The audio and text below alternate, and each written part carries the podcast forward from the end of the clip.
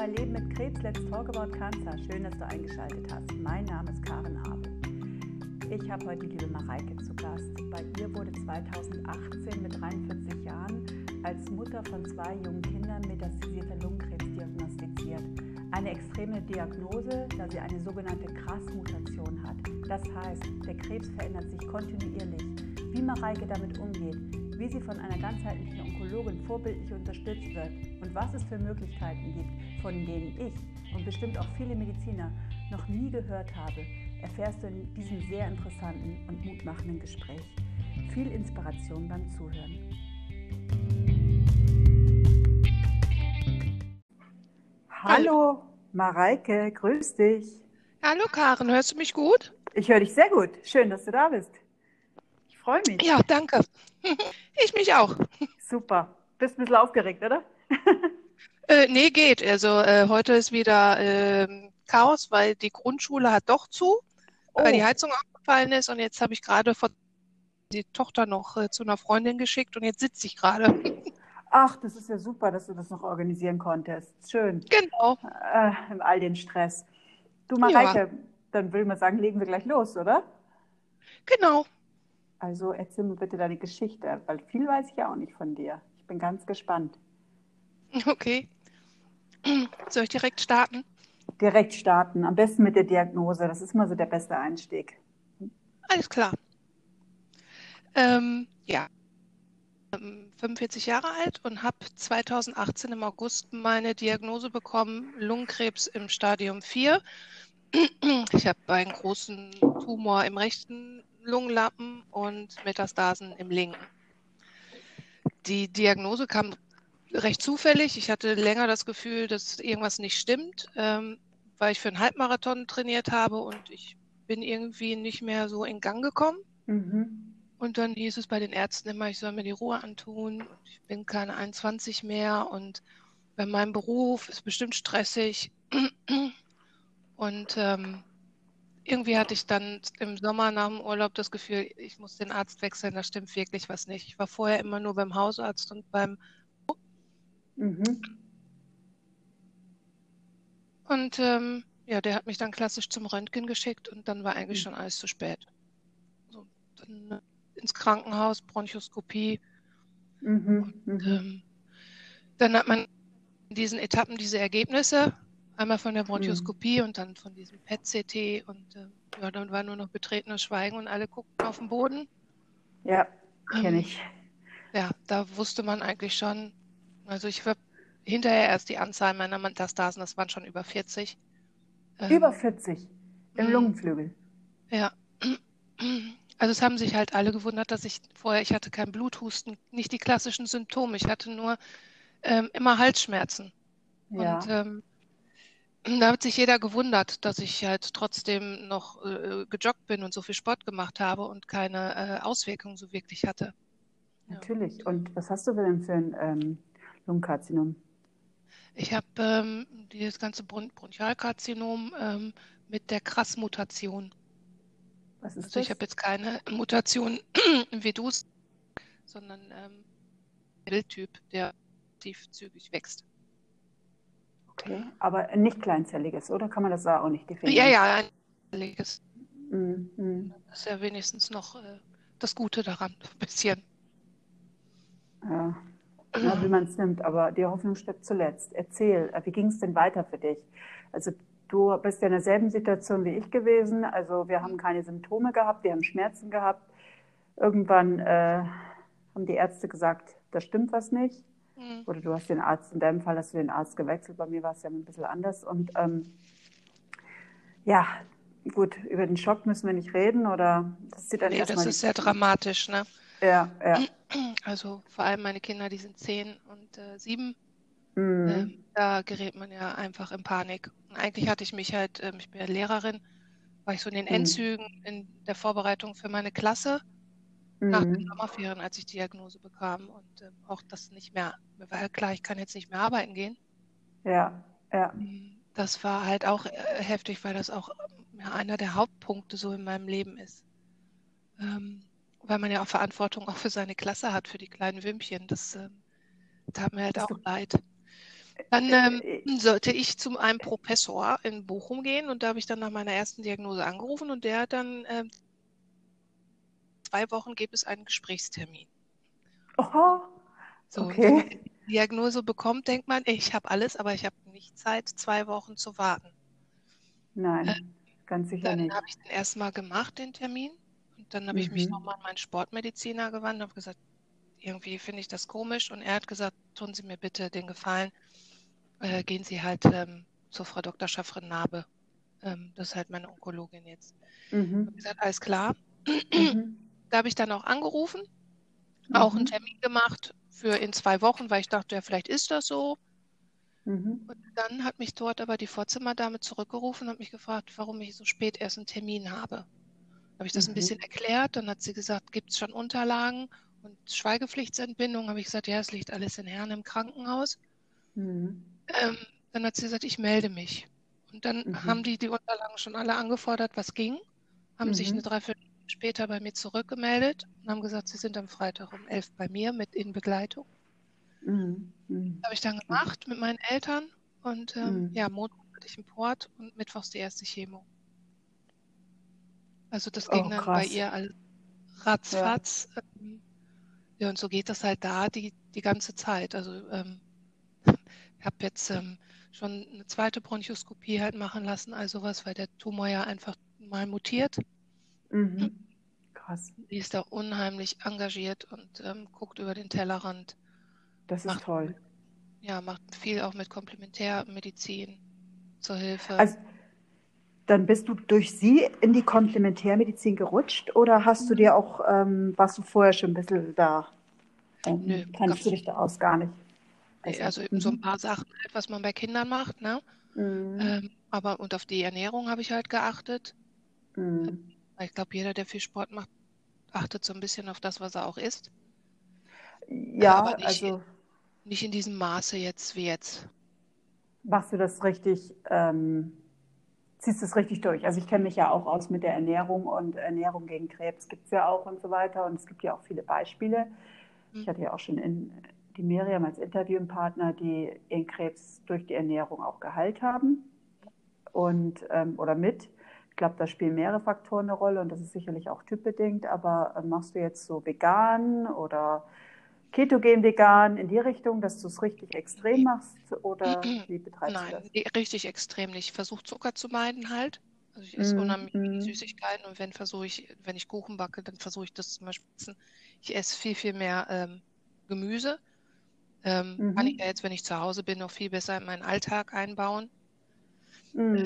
Auch um den Darm halt durch die Chemo, da der ja leidet, mache ich halt so mit Flohsamenschalen, dass ich mir so Smoothies herstelle und ja schon mich einlese, was kann Kurkuma, muss besprechen auch ganz viel, weil ich natürlich auch nicht will, dass zu viel Antioxidantien die Chemo halt abschwächen. Ne?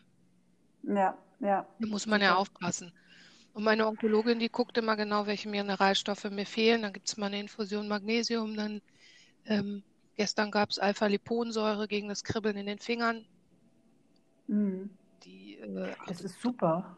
Also nicht das Kribbeln in den Fingern, aber super, dass du eine Ärztin hast. Das habe ich so auch noch nie gehört und das wünsche ich mir eigentlich auch, die so komplementär denkt und auch gleich eingreift. Weil ich kenne die ganze Theorie und mit den Blutwerten und das alles, aber ich brauche einen Arzt, der dann mit mir zusammenarbeitet und das habe ich nicht. Also weil es wird immer viel geredet, aber es ist ja so naheliegend, einfach die Blutwerte anzuschauen oder sofort einzugreifen, wenn du diese Symptome hast. Das finde ich ja super spannend.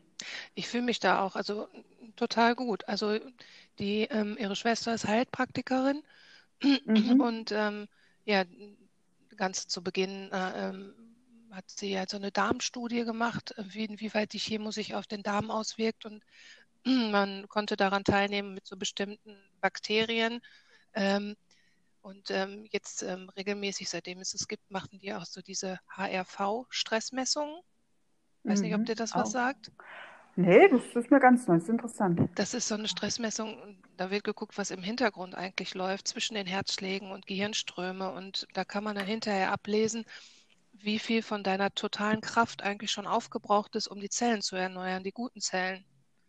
Echt? Das kann man messen. Ja, das wird, und daran kannst du dann halt auch sehen, wie belastet du bist.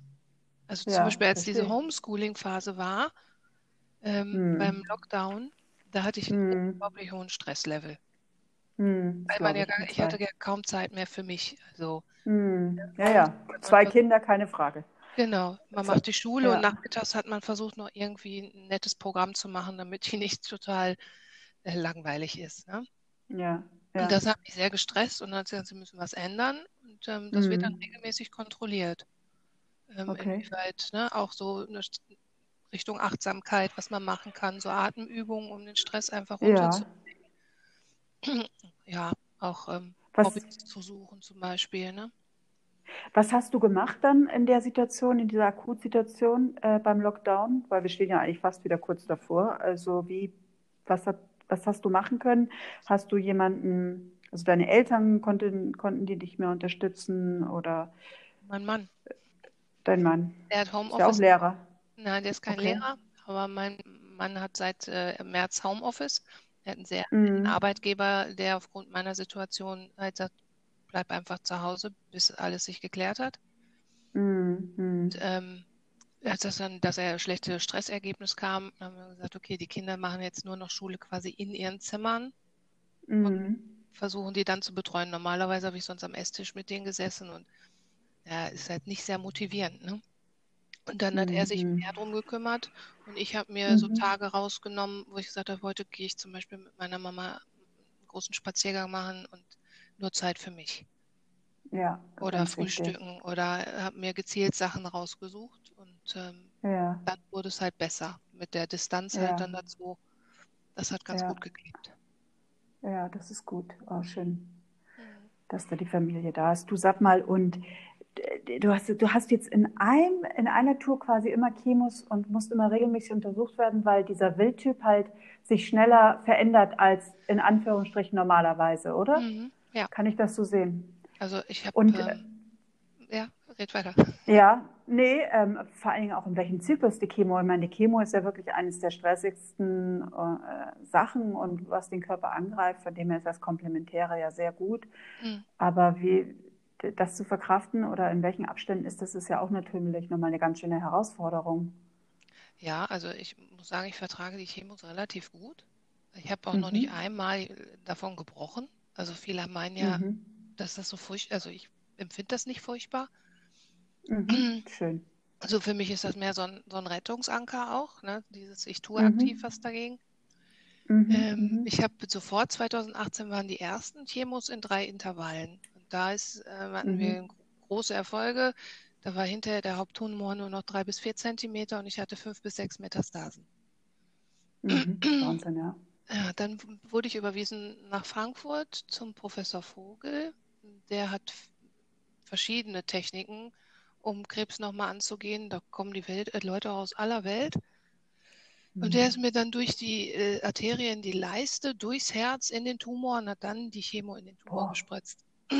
Echt? Ja, es dauert nur eine Viertelstunde. Ist gar nicht schlimm. Nee.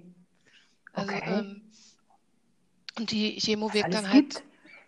Ja, die wirkt dann halt länger. Aber mein Tumor fand das nicht lustig und der ist darunter gewachsen. Und in kürzester Zeit hatte ich wieder mehrere Metastasen. Und dann wurde Blut nach Indien geschickt.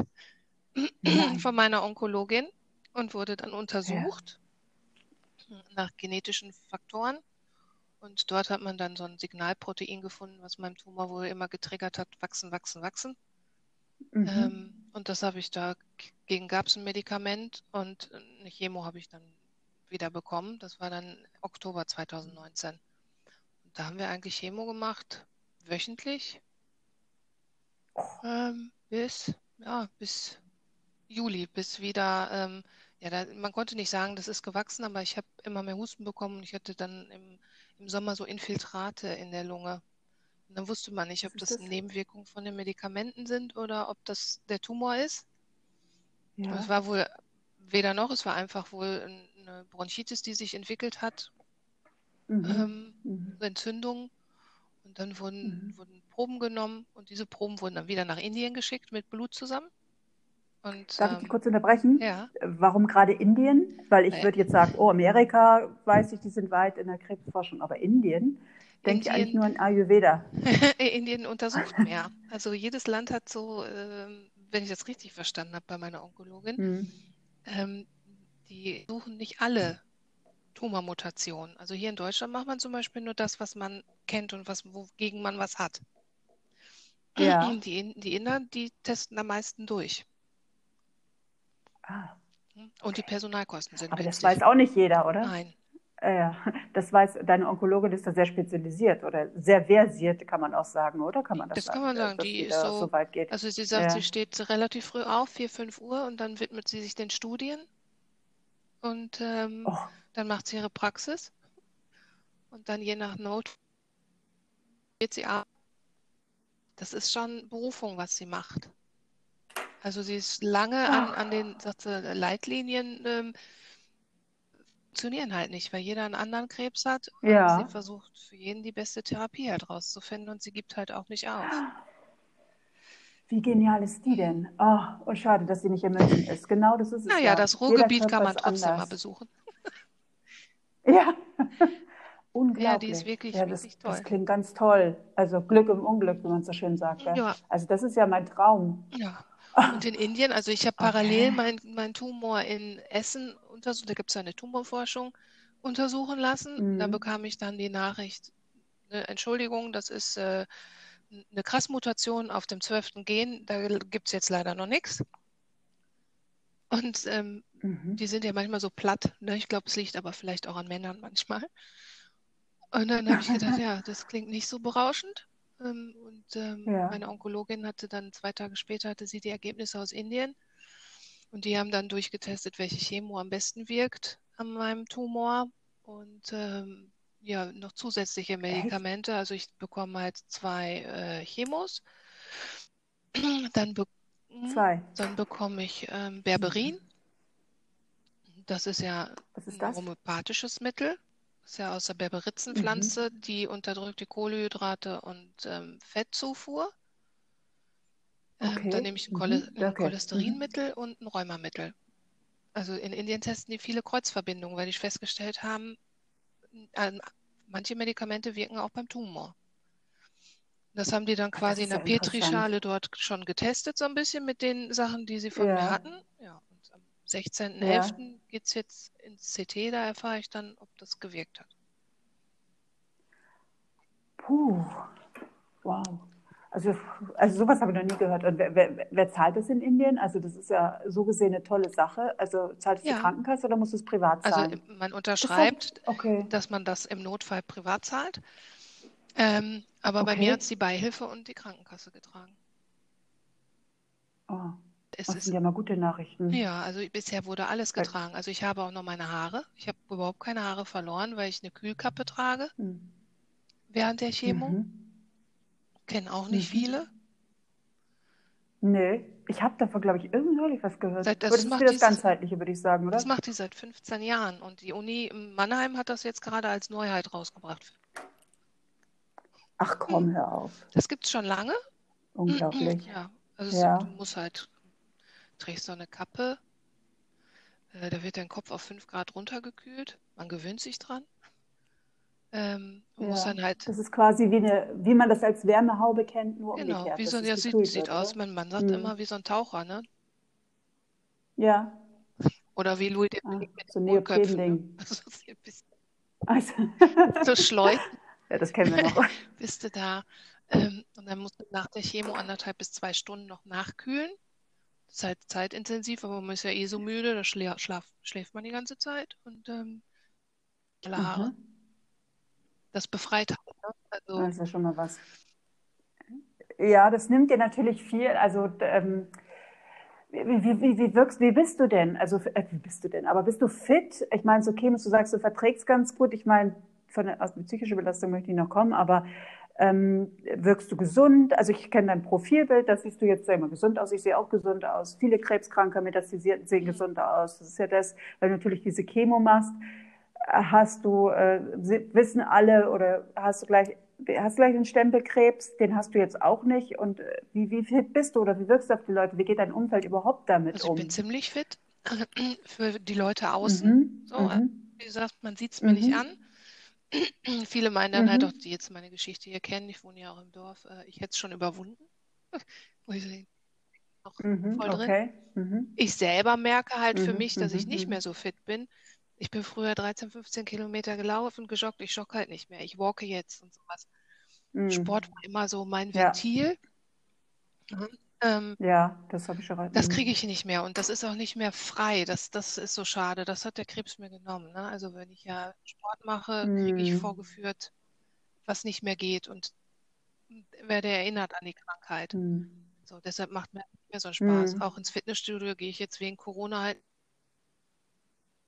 Ja, das geht mir auch so. All dieses Training ist nicht mehr so. Ich habe mir dafür dann das Malen gesucht. Was Neues, was losgelöst ja ist. Also das habe ich vorher noch nie gemacht.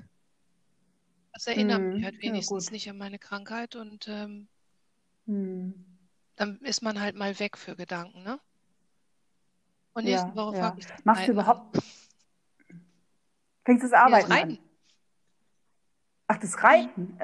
Normales Reiten oder Reittherapie? Nee, richtiges Normales. Meine Tochter reitet und ich bin früher mal so ein bisschen und da habe ich gesagt, mein Gott, kann ich ja mal das Reiten anfangen. Ja, super. Mach neue Sachen, das ist ganz wichtig. Das wollte ich dich sowieso fragen. Wie machst du das? Hast du eine Psychoonkologin? Ja. Machst du Mentaltraining oder was sind da so seine Sachen? Ich habe eine Psychoonkologin, die mir auch zum Malen dann oder zu irgendetwas geraten hat, was Neues anzufangen, was losgelöst ist.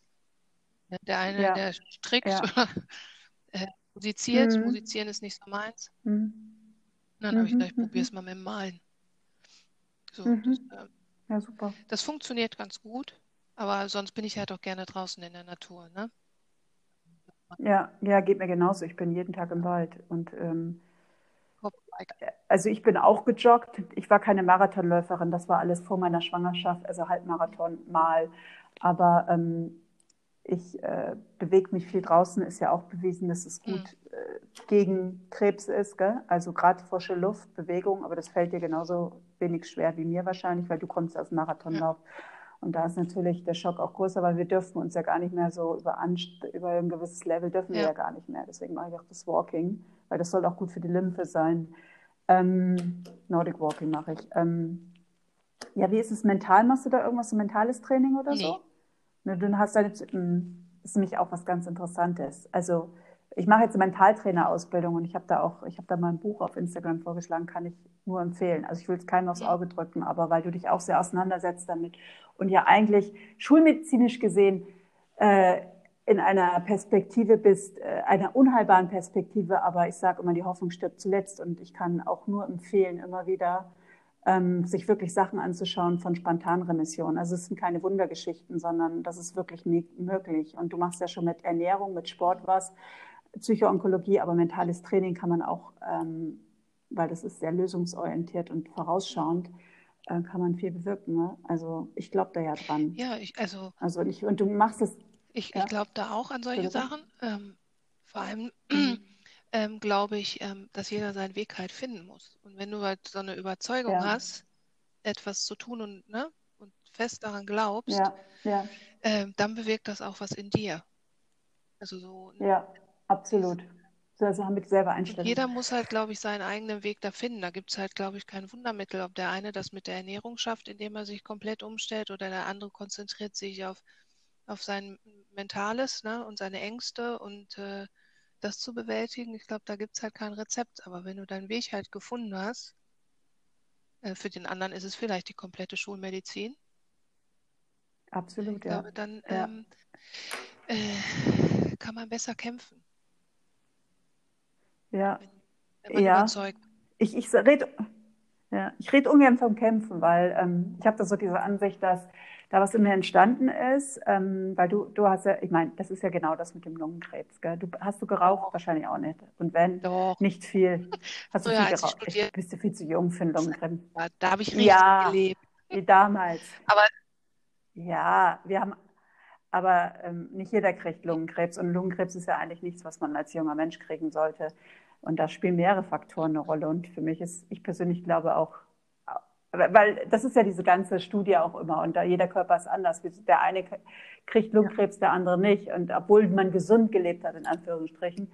Und also es hat einfach andere Faktoren. Und ich glaube sehr auch an das Psychologische, also an so ein bisschen die Seelenaufgabe, sage ich auch. Und deswegen sage ich ungern kämpfen gegen den Krebs. Das klingt vielleicht so ein bisschen... das Schalentier. Ja, ein bisschen komisch, aber...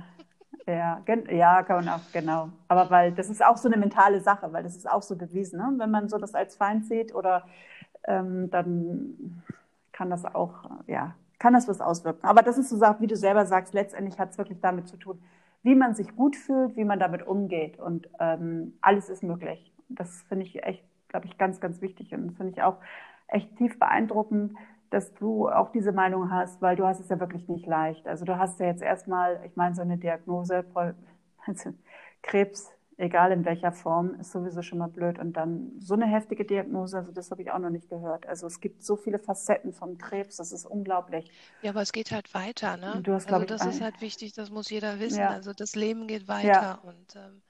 wenn man sich halt, auch wenn Kämpfen immer so, ne, ist jetzt nicht immer der triftige Grund, aber wenn man weiterleben möchte, ne, dann packt man ja den Schopf und macht weiter. Und ich glaube, ja, einmal ziehe ich viel Kraft aus meinen Kindern, also aufgeben ist halt einfach keine Option. Ja.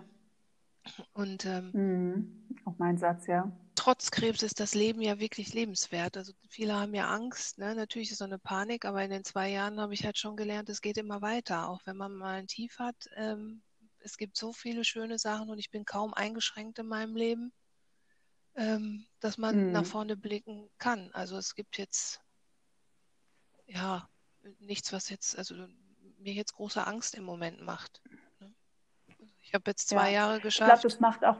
werde ich auch noch weitere schaffen. Ja, so. Ja, also vor allen Dingen keine Statistiken anschauen. Nee, also ich glaube, ich denke mal, das ist wirklich die richtige Einstellung und vor allen Dingen, du hast, glaube ich, echt ein super Team. Also ich bin echt tief beeindruckt von deiner Ärztin und was ich da höre. Ich glaube, das gibt einem auch einen wahnsinnigen Schwung, weil das ist so lösungsorientiert und so vorausschauend und jetzt schauen wir weiter. So ist es auch, so denke ich auch immer, weil ich habe jetzt auch PET-CT gehabt, ich habe die Ergebnisse immer noch nicht. Ich weiß nicht, warum meine Ärztin mir die immer noch nicht durchgibt. Also grob hieß es schon gut, stabil, aber Details sieht man ja erst im genauen Hinsehen. Aber ich habe mir das, ich weiß nicht, wie ich das schaffe, warum ich so resilient bin. Vielleicht hat das mit meiner Lebenserfahrung zu tun, keine Ahnung, es ist, wie es ist. Aber ich schaue, ich warte ab, wie es ist und dann gucke ich weiter. Weil was soll ich mich, klar, also ich denke, ich kann das inzwischen. Ich weiß auch nicht, warum. Aber das ist so... was soll ich mich kirre machen? Ich meine, ich muss das akzeptieren. Das ist, glaube ich, Akzeptanz ist ein ganz großer Punkt. Und auch akzeptieren, wenn es in eine andere Richtung geht, die mir nicht so lieb ist. Und dann muss man weiterschauen. Aber ach, ich beneide dich recht. Also, weil ich schaue ja auch ganzheitlich, aber ich laufe da immer so gegen Wände und muss das mir alles selber zusammenwuseln und suche da schon alleine mal einen Arzt, der mit meinen Blutwerten konsequent arbeitet, weil da habe ich die Heilpraktikerin, die ist so ein bisschen, naja, die ist wieder nicht spezialisiert darauf, weißt du, dieses Zusammenspiel ist schon eine ganz tolle Sache. Ja.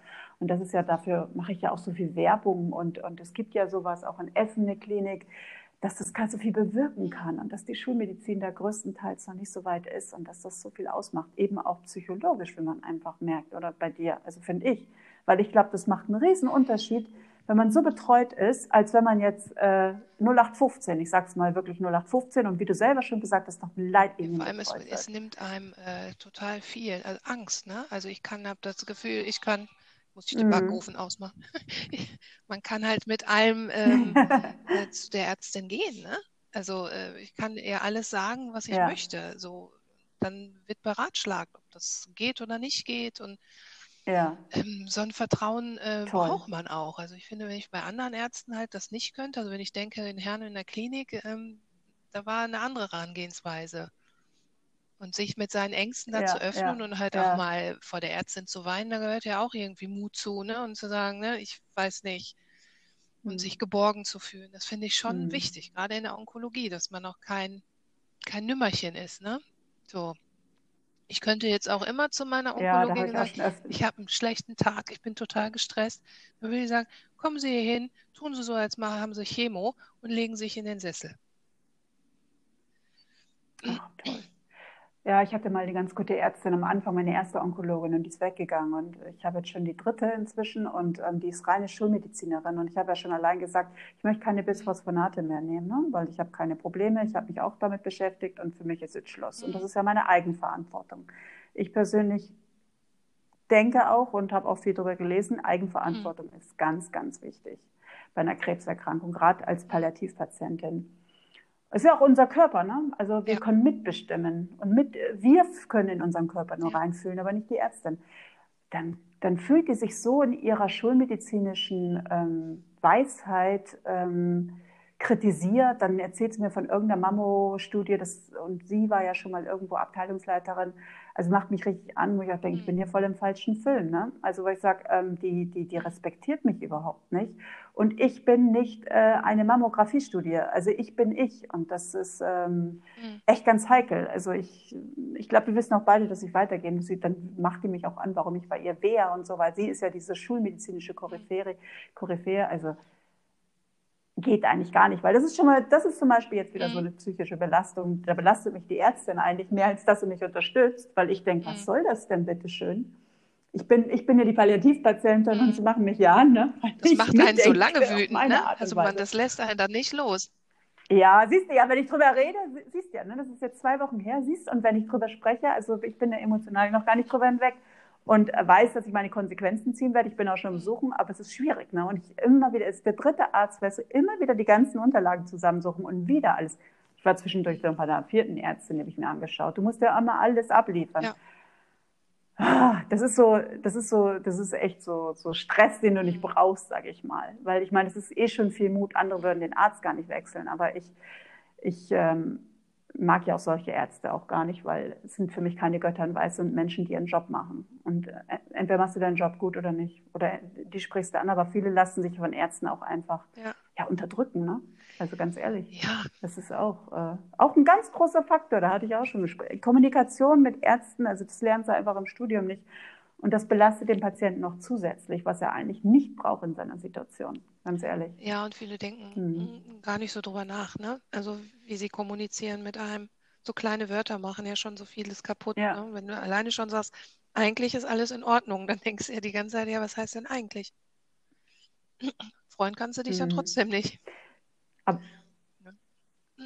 Nee, natürlich, weil das rattert drum, aber es ist vor allen Dingen, wir haben, glaube ich, auch dieselbe Art der Diagnose gehabt, ne? Also dir wurde wahrscheinlich auch keine Prognose gegeben. Nee, wollte ich gar nicht, aber das siehst du ja im Gesicht. Wenn dir keiner ins Gesicht gucken kann. Genau, und das habe ich auch so erlebt und ich dachte wirklich, ich lebe noch ein Jahr, und dann sage ich im Nachhinein auch, wieso erzählen Sie mir nichts Positives? Also ich habe mir jetzt das Positive selber rausgezogen inzwischen. Aber das hat mir kein Arzt gegeben. Der erste Satz meiner Onkologin war, als wir da aufgetreten sind, Sie haben eine Zukunft und die gehen wir jetzt gemeinsam an.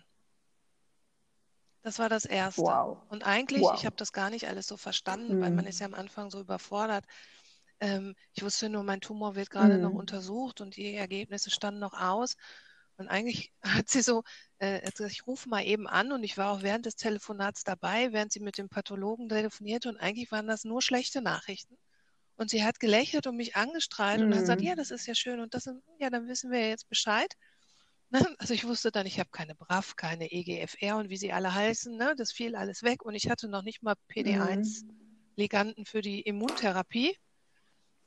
So schlechten Angriffspunkt, also eigentlich gar keinen. Und trotzdem bin ich da rausgegangen und habe gedacht, jo, jetzt geht's aufwärts. Ne? Die macht das. Toll, genau. Und das ist, ich mache ja Mentalcoach-Ausbildung, das ist das Lösungsorientierte und nach vorne schauen. Und das ist so wichtig. Das sollte jeder Arzt wissen. Und eben, wie du sagst, aufgeben ist keine Option und die Hoffnung stirbt zuletzt. Also ich meine, das müsste doch eigentlich bei jedem Arzt schon angekommen sein, was negativ Nachrichten oder auch Kommunikation bewirkt. Also weil wir haben noch ein großes Potenzial an Selbstheilungskräften. Aber das wissen die Ärzte anscheinend auch nicht, weil die nur glauben, dass ein Medikament hilft. Ah, toll, schön. Also das gibt einem doch auch Mut. Und ich glaube, das ist genau das, was man braucht. Und was auch zu Wundern verhelfen kann, bin ich mir hundertprozentig sicher. Also da kann man mich für blöd abstempeln, ist mir egal. Dafür habe ich schon zu viel gelesen und gehört. Also, das gibt es halt viel zu wenig. Ne? Das finde ich halt schockierend, was mich dann... Also nach meinem Aufenthalt in Essen habe ich gedacht, wie schlimm ist das, ne, für andere. Ich habe jetzt das Glück, so eine tolle Onkologin zu haben, aber viele gehen einfach in die Klinik, dann hören sie diese Nachricht und für die geht es dann nicht weiter, weil einer sagt, ja, also wir in der Tumorforschung, wir gucken nicht weiter, wir können mal gucken, ob die und die Chemo funktioniert, ja, und dann schauen wir mal, ne. Ja, das finde ich halt schlimm. Total, ja, genau. Und das auch so, ja. Man guckt ja immer mal nach anderen Ärzten. Ne? Ich habe ja auch zig Kliniken angeschrieben, ob nicht doch vielleicht einer vom Kopf mich operieren möchte. Ne? Was weiß ich, Berlin, Mannheim, München, wo die ganzen tollen Leute sitzen, die operieren. Und habe das halt auch mit meiner Onkologin angesprochen. Und ich glaube, ganz viele Ärzte hätten sich auf den Schlips getreten gefühlt. Warum will die denn jetzt, ne, woanders hin? Mhm. Und die hat immer gesagt, machen Sie, schicken Sie alle CDs und hat mir auch Berichte gegeben, alles nur, um mich halt zu bestärken, in dem halt meinen Weg zu gehen. Ne? Auch wenn ich das Niederschlag war, ja, in der Eigenverantwortung. Aber vielleicht hilft mir das, um zu verstehen, dass die Operation jetzt erstmal auch gar keine Lösung sein kann. Na, aber zu sagen, machen Sie es nicht, ja, absolut. Hätte halt gar nichts gemacht. Ja, die ist da voll drauf. Die kennt sich da aus. Na wirklich, unglaublich. Aber ich glaube, das ist auch manchen einfach an die Wiege gelegt worden. Weil das kann man nicht lernen, das hat man oder das hat man nicht, das Potenzial. Du sag mal, und da wollte ich keiner operieren. Also das interessiert mich nur von dem her, weil bei mir wollten sie ja gleich alle operieren und ich wollte nicht operieren. Und ich bin sehr dankbar drum, dass ich nicht operiert habe. Ich meine, ich habe mal einen anderen Lungentumor, aber... ich habe ja auch das Für und Wider und was weiß ich. Und ja, ich bin froh drum. Ich bin halt immer so, dass ich am Anfang gedacht habe, nehmt den Scheiß doch raus. Macht doch alles weg da. Ja. So will ich nicht haben. Und ich habe halt so viele Metastasen. Deshalb geht ja auch keine Bestrahlung. Also man darf ja nur mini sein für eine Bestrahlung. Und nur maximal 3 bis 4 Metastasen darfst du da haben. Ja, ich weiß schon. Also das könnte ich zum Beispiel machen, aber ich mache es trotzdem nicht. Warum? Darf ich, weil ich eher, also ich habe eine andere Einstellung dazu.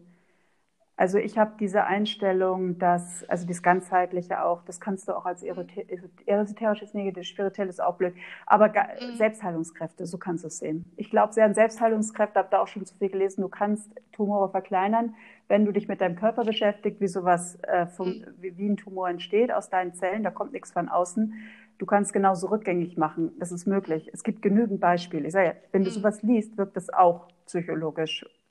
Und wenn man eingreift, ich weiß es auch bei meiner Mutter, es gibt da so einen Spruch, der von meiner Tante gehört, wenn Luft an Krebs kommt, dann vergrößert er sich. Das ist ein Bauernspruch, kann man sagen, aber es ist ja immer so ein gewisser Kern dran, Wahrheit. Und wie du selber siehst, die Metastasen gehen zurück und die kommen wieder. Und das ist auch eine Sache der Selbstheilungskraft. Bin ich überzeugt, neben der Chemie natürlich, die unterstützt das. Also, und das ist der Grund. Und ich habe mich bewusst, ich war einmal kurz davor, ich habe mich auch beraten lassen. Aber ich habe mich dann, weil ich habe, das belastet den Körper noch mehr, das belastet meine Psyche. Mir hat schon gereicht mit meiner Bestrahlung in Knochenmetastasen. Also da war ich eine Woche auf der Onkologie. Die haben mir nicht mehr gedacht, ich lebe lang. Ich war ja scheintot. Und was die mir für Behandlungen aufgedrückt haben, obwohl ich mich gewehrt habe und mir Antibiotikum reingestopft habe, das mache ich alles nicht mehr mit. Ganz ehrlich. Und das war der Grund. Aber wo du das sagst mit den Strahlen, hast du meine Folge Protonentherapie angehört? Weil das ist ja ein Essen. Ob da was möglich wäre mit der Strahlung? Essen war ich ja jetzt. Mit Protonen? Ja, das gibt ja Essen, ist ja größer. Alles, ne? Groß, es gibt in Essen, glaube ich, diese... Fotobestrahlung, ne? Wie heißt das denn nochmal genau? Ja, Protonen, ich weiß nicht, Fotobestrahlung, so gut, ich beschäftige mich. Ja, es gibt eine Art der Bestrahlung, da wirst du halt besonders, kriegst du Mittel gespritzt, dass du besonders lichtempfindlich bist. Und da hatte ich mich beworben und da haben die geguckt und das ist auch nur nach außen quasi, wird da irgendwas in den Tumor gegeben und ist eigentlich eine einmalige Sache. Und man hat mir gesagt, manche hätten den Tumor dann auch schon quasi rausgehustet. Ja, muss ich nochmal googeln, dann kann ich dir das mal schicken. Da hatte ich mich für interessiert, weil das halt auch kaum Nebenwirkungen hat und nicht, sondern Bestrahlung ist, die den Körper so schädigt. Und da fiel ich halt raus. Und Protonen hatte ich mir angehört und auch angeguckt, aber ich glaube, es ist halt alles noch zu groß. Ne? Ich bin halt gespannt jetzt auf den 16.11. So gefühlt kriege ich mehr Luft, habe weniger Husten. Ein bisschen von der Chemo kratzen im Hals, das hatte ich aber schon beim ersten Mal, als ich Platin bekommen habe, dass ich mich so wie jetzt immer räuspern muss. Aber sonst habe ich ja eigentlich gar keine Beschwerden. Mhm. Also dass ich manchmal so tief einatme. Hast du das auch, so ein Kontrollatmen? Ich gucke immer, wie tief. Nee, also ich atme zwar bewusst selber, aber ich atme auch besser als vor meiner Erkrankung, weil ich auch viel mit Atmen arbeite. Dieses, aber wie tief geht es denn? So dieses, ne, dass ich manchmal so innehalte und denke, tief einatmen. Ach so. Ich mache auch jeden Tag Atemübungen, aber das ist nochmal so ein, ich glaube, das ist so ein psychischer Knacks, keine Ahnung, so ein Kontrollatmen einfach. Nee, da hast du schon recht. Indirekt habe ich das auch. Also wenn ich meine Waldspaziergänge mache und dann wieder bewusst atme, dann denke ich das manchmal auch schon. Ja, klar. Also das spielt schon eine Rolle, weil das ist schon im Hinterkopf bei uns drin. Logisch. Ja, man merkt es halt auch. In der Lunge, ne? Also das ist eines der sensibelsten und wichtigsten Organe. Als es wieder gewachsen ist, das spürt man dann auch so, dass man halt anfängt, ne? Man kriegt halt nicht mehr so viel Luft. Das ist halt dann, möchte man es ja auch vielleicht nicht wahrhaben, ne? Aber dieses, das spürt man schon. Da kann man ja selber frühzeitig auch dann darauf hinweisen, dass kontrolliert wird. Ne? Ich habe öfter das Gefühl gehabt oder habe es auch und dann merke ich aber auch, dass es dann auch oft verschleimt ist. Am Anfang hatte ich da auch mehr Panik und inzwischen gehe ich dann da ruhig rein und inhaliere dann und dann ist auch wieder gut. Also in meinem Fall jetzt. Also zurzeit ist es überstanden. Aber mit den Metastasen in den Lungen, das finde ich auch, gibt es, also das ist wirklich auch die Kombi, die ich noch nie gehört habe, weil das ist ja wirklich bei mir zum Beispiel, klar, Kopfmetastasen ist ein Thema und Knochenmetastasen, aber dass man Lungenkrebs und dann Lungenmetastasen hat, das ist ja auch eine Kombination, so, habe ich noch nie gehört, dass man genau im selben Bereich Metastasen hat, wo man auch den Primärtumor hat. Das ist ja, aber sie geht davon aus, dass dann halt auch erstmal da bleibt. Also das ist nochmal so, auch so eine Kopfsache. Und sie hat mir irgendeine Studie auch mal vorgelegt aus Amerika, da haben die von 500 Tumoren die Kerne untersucht und haben dann festgestellt, dass in jedem Lungentumor ein viraler Kern zu finden war. Das heißt, dass die Tumore immer auf einen viralen Infekt zurückzuführen sind. Und ich hatte Ostern 2017 Ringelröteln. Ganz heftig, das hat mich so umgehauen, so wie so ein Rheuma. Ich konnte gar nichts greifen, mir die Zähne nicht putzen. Mit hohem Fieber und habe lange gebraucht. Und danach bin ich halt nicht mehr in die Gänge gekommen. Okay. Und, sie hat auch gezielt danach gefragt, ob ich vor meiner Diagnose irgendwann einen heftigen Infekt gehabt hatte. Und das war so der einzige, an den ich mich erinnern kann. Und dachte, das könnte der Auslöser halt gewesen sein, dass man so vom Immunsystem fertig ist, dass der Krebs dann auf einmal wachsen kann. Ja. Es ist so interessant, dass sie da so hinterher, also auch das hinterfragt. Also Wahnsinn. Das ist die Ursache. Ja, Wahnsinn. Ich glaube, du musst mal nach Bochum. Du, ja, ich bin kurz davor, wirklich. Also ich habe jetzt schon überlegt, meine alte Ärztin, die ist in Regensburg, anzuschreiben, weil das packe ich hier nicht mehr, weil ich brauche, was ich eigentlich suche, ist einen ganzheitlichen. Ich hatte auch mal einen ganzheitlichen Onkologen, aber der war mir zu teuer, den musste ich privat zahlen. Und der war mir dann auch wieder doch letztendlich zu wischiwaschi. Wenn ich das höre, sowas wünsche ich mir wirklich auch. Bestell mal schöne Grüße an deine Onkologin. Also wenn sie mal einen Anruf aus München kommt, dann bin ich das wirklich. Also ganz ehrlich, das sind die Sachen, die so wichtig sind. Also da kann ich dir, das habe ich dir schon 10.000 Mal in diesem Podcast-Interview gesagt, aber das kann ich nicht oft genug betonen, weil genau das ist, was ich mir so wünsche von der Welt, von der medizinischen und ja. Ach, du musst ja auch privat zahlen, okay. Na gut. Ja, das also sie versucht, wer kommt, da versucht sie halt auch immer über die Krankenkassen das abzurechnen mit, ne? Also, aber das liegt ja dann in den Krankenkassen. Prozentual übernehmen die dann schon mal einen Teil von den gesetzlichen. Aber sie hat lange im Krankenhaus gearbeitet und war da Oberärztin und sagt, sie wurde immer belächelt als Florence Nightingale und hat dann aufgehört. Was heißt das? Also, Was ist Florence Nightingale? Ist es irgendwas von Serie? Eine Ärztin oder Krankenschwester, die hat sich sehr für die eingesetzt hat über die Maße hinaus. Und sie wurde häufig halt belächelt von den Kollegen und hat dann mit dem Chefarzt, dem Professor, der dann aufgehört hat, hat sie dann eine Gemeinschaftspraxis aufgemacht. Und seitdem. Toll. Also das ist auch ähnlich wie mein Interview letztes Mal, also dass man, sie hat es durch eine eigene Krebserkrankung, aber das, was man für einen Wandel vollziehen kann und manche immer mehr also auch nicht immer mehr, aber auch viele Schulmediziner wechseln ja die Seite oder die gehen zur ganzheitlichen, weil denen das auch zu viel ist. Ne? Du kannst einfach. Und sie sagt, sie kann das bei Gesetzlichkeit auch nicht, das, was sie tut, ne? Alles würde halt nicht getragen oft, was sie ziemlich erschreckend findet. Aber sagt, sie musste irgendwo für sich dann so einen Strich ziehen, was für sie machbar ist und was nicht. Und sie kann das nicht gut mit sich vereinbaren, nur eine Standard-Chemo zu geben, wo sie weiß, sie könnte halt das und das und das machen und es wird einfach nicht gezahlt. Das ist ein großes Dilemma in unserem Gesundheitssystem, gerade im Umgang mit den Krebspatienten, finde ich, wie dass Sachen verwehrt werden, weil du in einer anderen Krankenkasse bist oder so, ne? Oder